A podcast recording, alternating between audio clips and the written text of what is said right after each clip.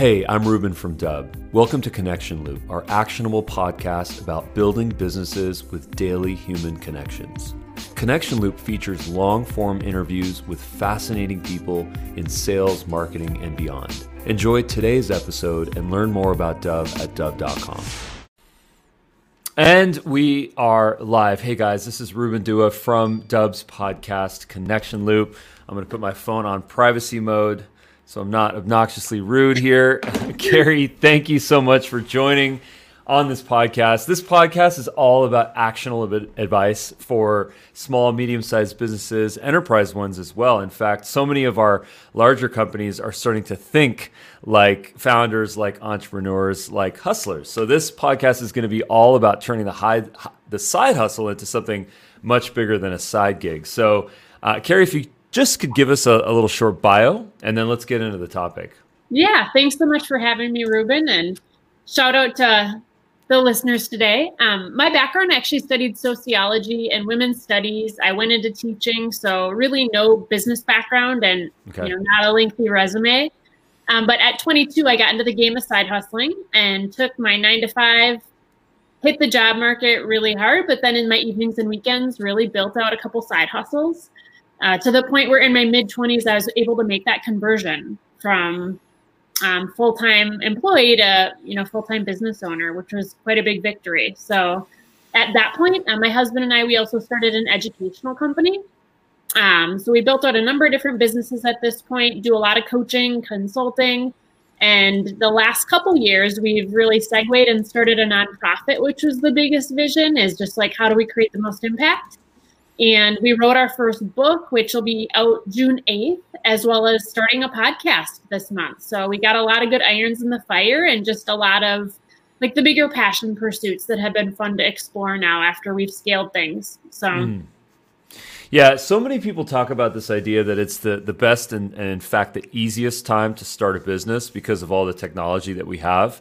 You know, I feel like the thing that holds people back on a starting the high, side hustle and then going to a larger full hustle is is confidence. It's actually fear that we face where we're not good enough. We can't can't get over the hurdles. We're not going to be successful. We're going to get fired. Uh, it's going to be embarrassing. People are going to get confused. The list goes on of objections. And you know what were what would you say some of the things that you went through were in terms of your ability to say, you know what, I'm going to actually start going from nine to five and then five to midnight. yeah. Yeah, it, it was a grind for sure. And I would agree with that. I would say I had very little confidence in the business sector. Mm-hmm. I mean, my self image in other areas was extremely high. Put me in the business environment at 22, extremely low. So that was an area I had to had to grow. And and I would say the biggest tip that helped me was that I, I just had a deep belief in my ability to learn and grow. And everything is a skill set. So if you're willing to think of yourself as a learner and really position yourself as a learner, I mean, you can learn anything. It's just, do you have the deeper belief that you're capable and willing to do that, right? Mm.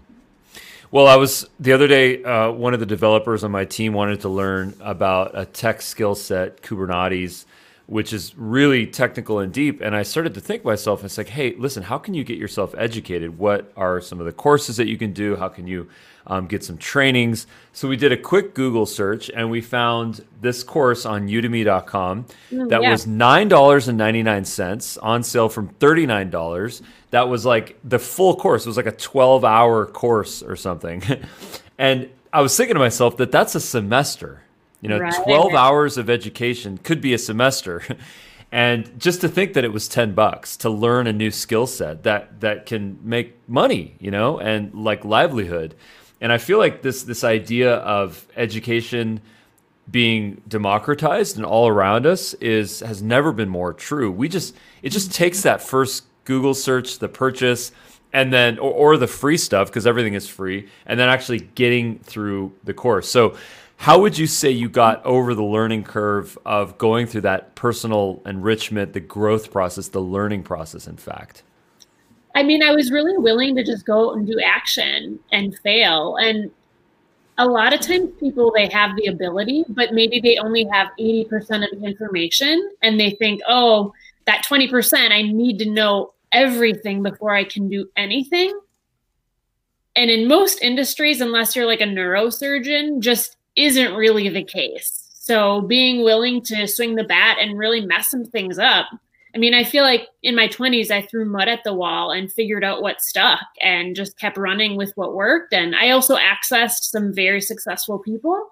So a lot of what our book talks about is is less about the what and way more about the who who's your association, your community, your mentor, your coach, and how are you actually accessing people who've already created the results that you're looking to create and tapping into that thought process pretty hard. Mm. Now, there's something that that strikes me when I talk to you, which is this idea of the value of people coming outside of the quote unquote business world. And the reason why I say that is because I'm a product of business school Okay. And uh, yeah, and and the being the product, and I say that almost tongue in cheek because the the problem with business schools is that you can't really learn business. I mean, you can learn accounting, you can learn finance, mm-hmm. you can't really learn marketing and entrepreneurship and and hustle. And my ultimate irony is that I have a, a graduate degree in entrepreneurship, which which is basically an oxymoron. and and the reason why I say this is because I continue to see how valuable it is for people to come, you know, outside of the business world and then bring new perspective with you in education and sociology. You know, that's so valuable with your with your interpersonal skills, with your EQ, with your ability to look at the world differently. Um, how valuable is that? And then, of course, now with your confidence and your content, your contribution with your book and your trainings and and everything that you do, it's it's not just valuable for you and your career, but it's also valuable for for your followers. Um, what would you say that process was like for you to go from business outsider to now business owner and influencer? Yeah, well, you know, when you're sharing, you know, getting your business degree and all that, one of the biggest victories for me a couple years ago was getting asked to go back to University of Wisconsin Madison, which is where I, I studied. My got my liberal studies degrees there, but I was asked by the business school to come in and speak to a number of graduate students on entrepreneurship and leadership. And it was, you know, walking into that business school, which was a building I would have felt so uncomfortable being in mm. in my early 20s in college, and just being able to go in there and just share my experience not having a business degree or formal training. I mean, that was just a really empowering moment and a good realization, I think, not even just for me, but for other people. It's like, degrees can help in a lot of ways but if you want to be an entrepreneur like you said there's more than enough content and people out there that uh, people can get a really neat start in the arena and and create a lot of success. So. Now, here's my question for you on that front. Um, as you entered that building to go speak at the university that you graduated from, were you feeling imposter syndrome? Were you feeling like, "What the heck am I doing here? Do I deserve to be here?" What was that? What was that feeling that was going through your mind? No, it felt awesome. It felt, like, yeah, I, I didn't go to business school, but you know, was able to walk out of my career in my 20s and be a full-time entrepreneur, scale multiple companies. It felt like very rewarding just yeah. seeing the full scale of, you know, what a liberal studies major was able to do with the help and support of, you know, different association and, and coaching. So I think it was a really, really cool feeling.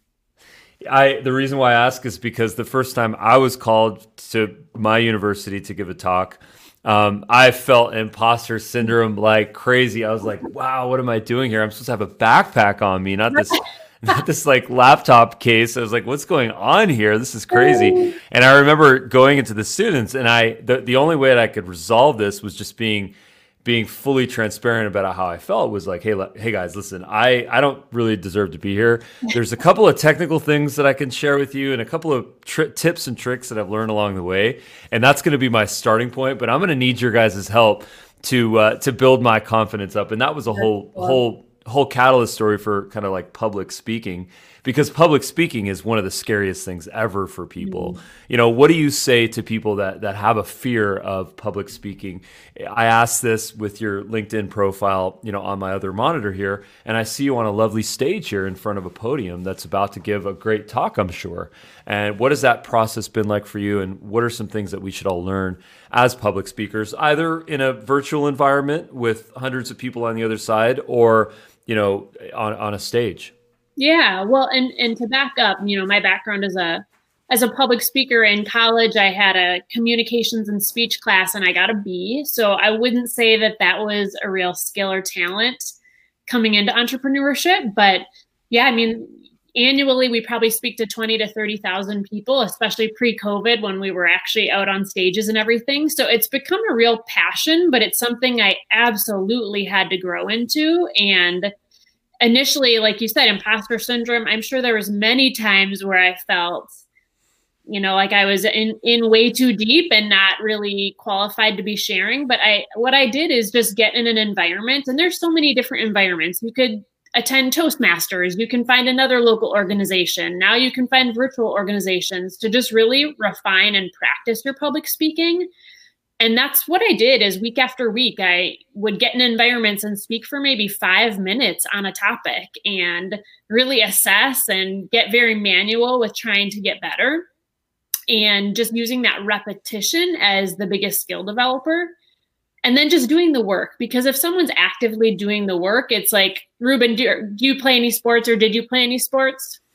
Uh, tennis and basketball. Oh nice. Those are my sports too. So if i asked you about tennis and your favorite players and you know you could just like candidly share about it but it's mm-hmm. all of a sudden we get in our head when we're you know speaking to a lot of different people but if it's something that's you've lived that's a very different process than like putting up a powerpoint and trying to teach something you don't know and haven't done right Mm-hmm. Yeah. But what's what was very cool is LinkedIn. You know, I had done all this major in-person public speaking, and then I jumped on LinkedIn, and somehow I just felt so paralyzed by fear to just do like a selfie video for a minute. And it took me a number of months to really get in the headspace of like, I'm just going to do this and I'm going to figure out a new slant on public speaking. And, um, you know, I did it and I haven't really looked back since, but that was very uncomfortable for sure.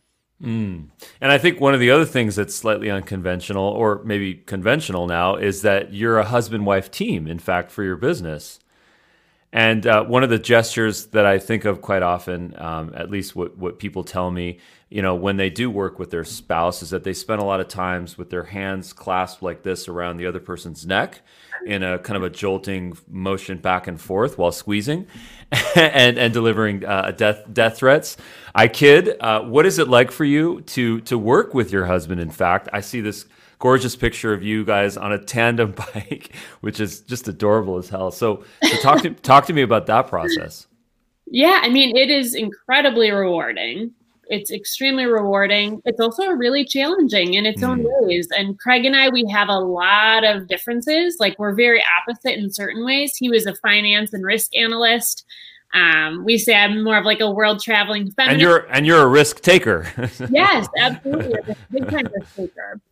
And so we've had to navigate that, but we've been married for 12 years. So we've had a strong learning curve. The other thing, though, that a lot of people don't think about is we actually have a lot of the same strengths. Mm. We're both achiever type personalities.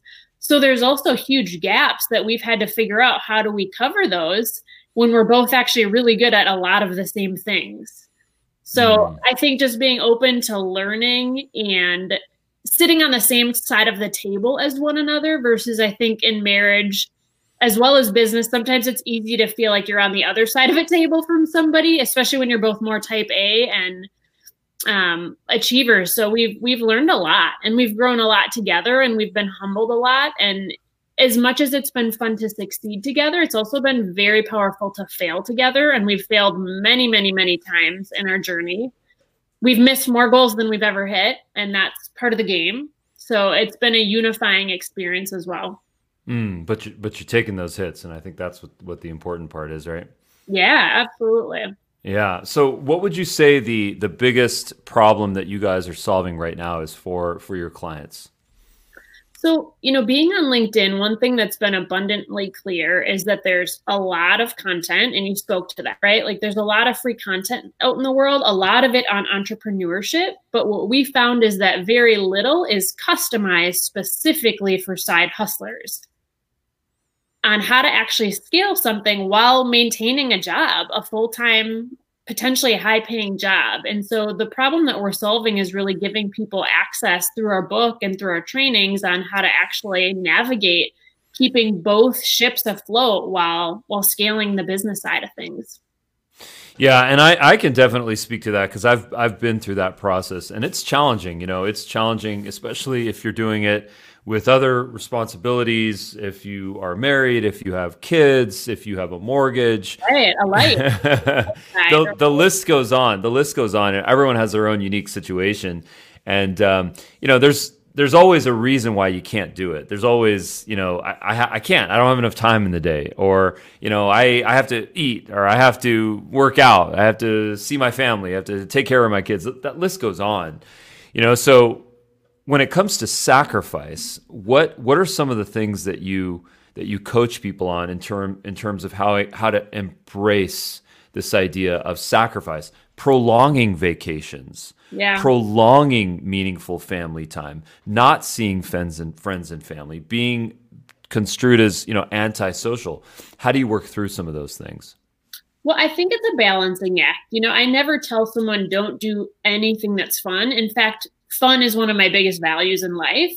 It's not Craig. So again, that's where the fun comes in is trying to navigate that. But I think having some type of balance in life is really important and having like a healthy foundation but absolutely there's going to be sacrifices and you get it ruben i mean there's i wasn't at every happy hour through my 20s i was at very few and what I really work to instill in people is that they actually have a deeper belief that whatever they're willing to delay, they're going to create an abundance. And I could give examples for myself. I'm a huge music person. Like going to concerts and festivals in my early 20s was like where I invested my time, money, and energy.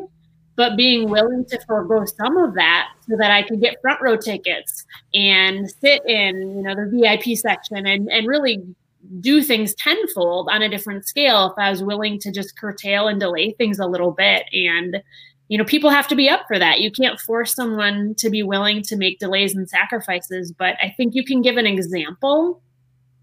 And by showing results and helping people just instill that greater belief that, like, it'll come in abundance if they're willing to keep their head down and stay focused. Yeah, so I want to ask a couple of um, really serious business focused questions, but before I do that, I want to talk about music, okay? Because yeah. I'm, I'm really big into music. I, in fact, I'm surrounded by musical instruments here in my little office yeah, guitars and a drum set opposite me, and the list goes on. A um, couple of questions. Number one is what's the first con- uh, concert that you've been to? The first concert that I went to. Well, the first festival I went to, and I was very young, um, was Lilith Fair. I don't okay. know if you remember that. It was like an all female centered. Okay. Do you remember the headlining act? Well, Sarah McLachlan was there. Nice. Yep, just a lot of amazing female artists from back in the '90s. Yeah, that's very cool. That was great. Have you heard of uh, Frente? I'm like an old school Frente fan. Frente? No, how do you spell that? Uh, F R E N T E. Yeah, you should check. You should yeah, check her out. Totally she's, will. she's great. Uh, uh, next question is: What is your favorite band, or who is your favorite band or artist?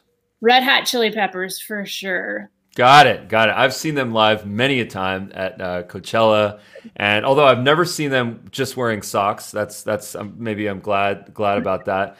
But um, my my connection to Red Hot Chili Peppers goes back to one of their earliest albums, um, "True Men Don't Kill Coyotes," which was well before Mother's Milk and Blood Sugar Sex. Yeah, so, yeah.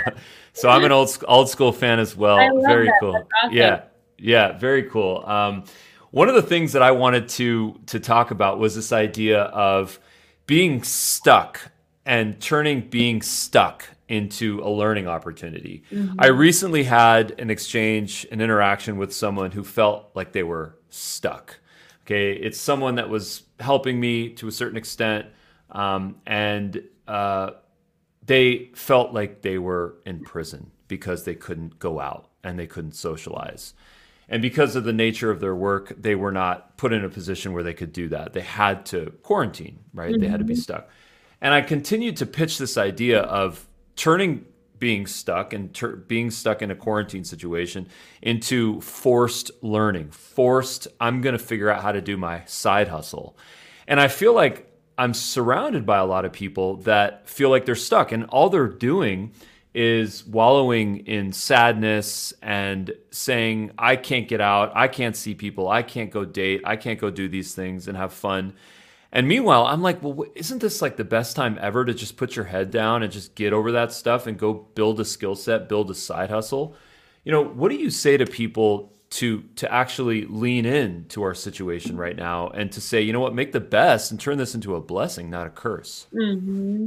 Yeah, and I think you hit on such a common experience. You know, we coach a lot of people, and I've seen most of them feel that feeling at some point over the last nine, ten months. And my biggest suggestion for those folks is change the script.